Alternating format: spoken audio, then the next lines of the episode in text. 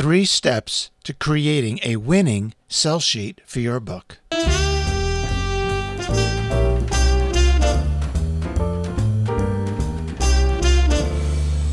Hello, and welcome to the Business of Self Publishing podcast, episode number 74.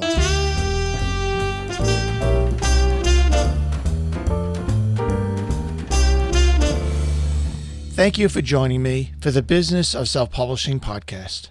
I'm Joseph C. Kunz. This podcast is an insider's guide where I share with you my self publishing experiences and hopefully give you the tools and insight to become a financially successful and happy self publisher.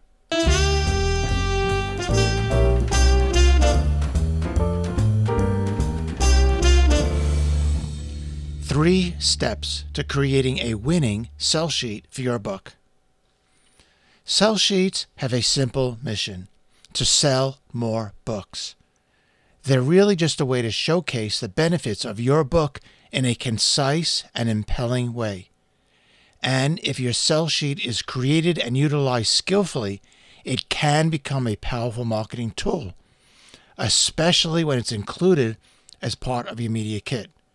But in spite of the fact that it has a simple mission, is only 8.5 by 11, and not overly difficult to create, many sell sheets that I see are still not very good.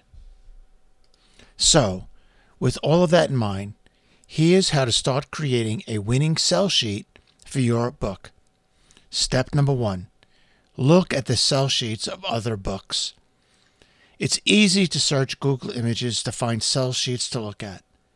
If your book is nonfiction, for example, Find the sell sheets of nonfiction books. Try to find books that are similar to yours. See what images and colors and copy are being used. How are they communicating their message about the book they are selling? How many images are they using? How big are those images on the page? How much white space is on the page? What are the hot points about their book that they are spending the most time on? Are they using bullet points? How are they displaying the information? Is the author's headshot included? Are there any testimonials? Are they using a one line benefit statement on the top of the page? How is their contact information displayed? If you answer these questions, you will start to learn the differences between an ineffective sell sheet and one that has the ability to capture the attention of the reader and sell more books. Step number two keep the reader in mind. Identifying and addressing the reader's needs is the most fundamental concept in book marketing. Your sell sheet will be a complete failure if their needs are not discussed in a convincing way. The reader must truly believe that you have the answers they are looking for. You will not sell books without accomplishing this.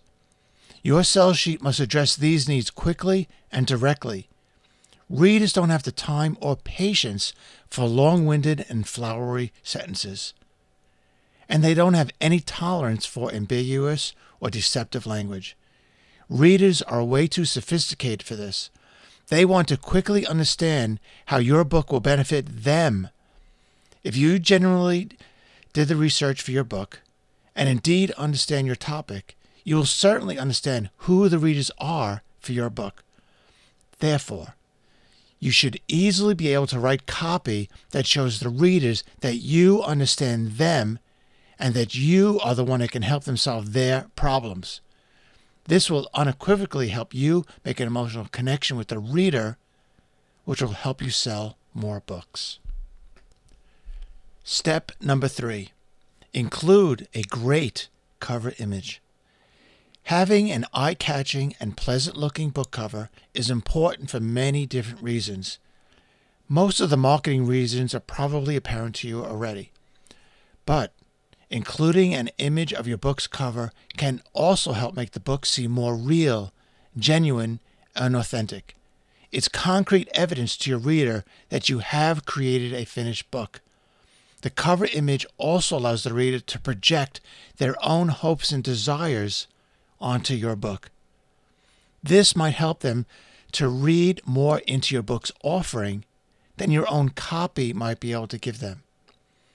All of this can make it easier for the reader to justify in their own mind that your book is worth buying.